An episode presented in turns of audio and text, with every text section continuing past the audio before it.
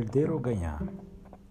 Mas o que para mim era lucro, passei a considerar perda, por causa de Cristo. Filipenses três, sete. Perder ou ganhar? O que você prefere? Já tentou achar solução para algum problema sem raciocinar nessa lógica?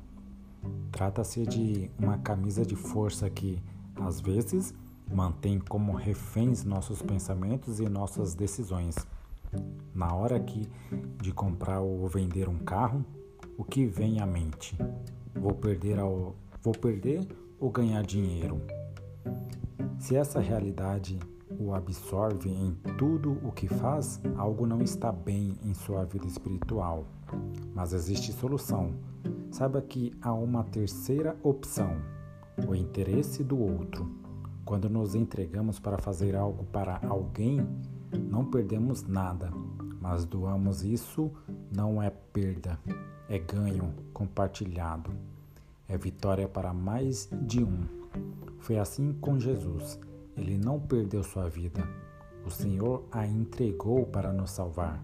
No fim, fomos redimidos e Deus foi glorificado, todo mundo ganhou. A autodoação sempre esteve na base da missão de Cristo. Ele disse, eu mesmo dou a minha vida, ninguém a tira de mim. João dez, dezoito. Quando oferecemos algo com amor e entrega, isso não significa perda para nós, mas crescimento. Não somos prejudicados, somos abençoados. Em certo sentido, esse ensino se revela também no verso de hoje. Paulo tinha muito do que se gloriar. Sua procedência e educação eram nobres, mas ele resolveu abrir mão de tudo aquilo para viver e propagar o Evangelho de Cristo. O apóstolo renunciou à sua origem e seus títulos para abençoar o mundo com a mensagem da salvação. Quem foi o maior beneficiado? Ele mesmo. Sua coroa está guardada, a qual ele receberá com aqueles que aprenderam a amar a vinda de Jesus. Paulo declarou, mais do que isso, considero tudo como perda, comparado com a suprema grandeza do conhecimento de Cristo Jesus, meu Senhor, por cuja causa perdi todas as coisas. Eu as considero como esterco para poder ganhar a Cristo e ser encontrado nele. Filipenses três, oito e versículo nove também. Ele não perdeu nada, ganhou e compartilhou tudo. Na perda, algo é tirado de nós. Na doação, oferecemos o que possuímos. A perda nos causa tristeza, a doação, grandeza. A perda fere o egoísmo. A doação alimenta o altruísmo. Assim como Cristo se doou para salvar, devemos também nos doar para fazer a diferença na vida das pessoas.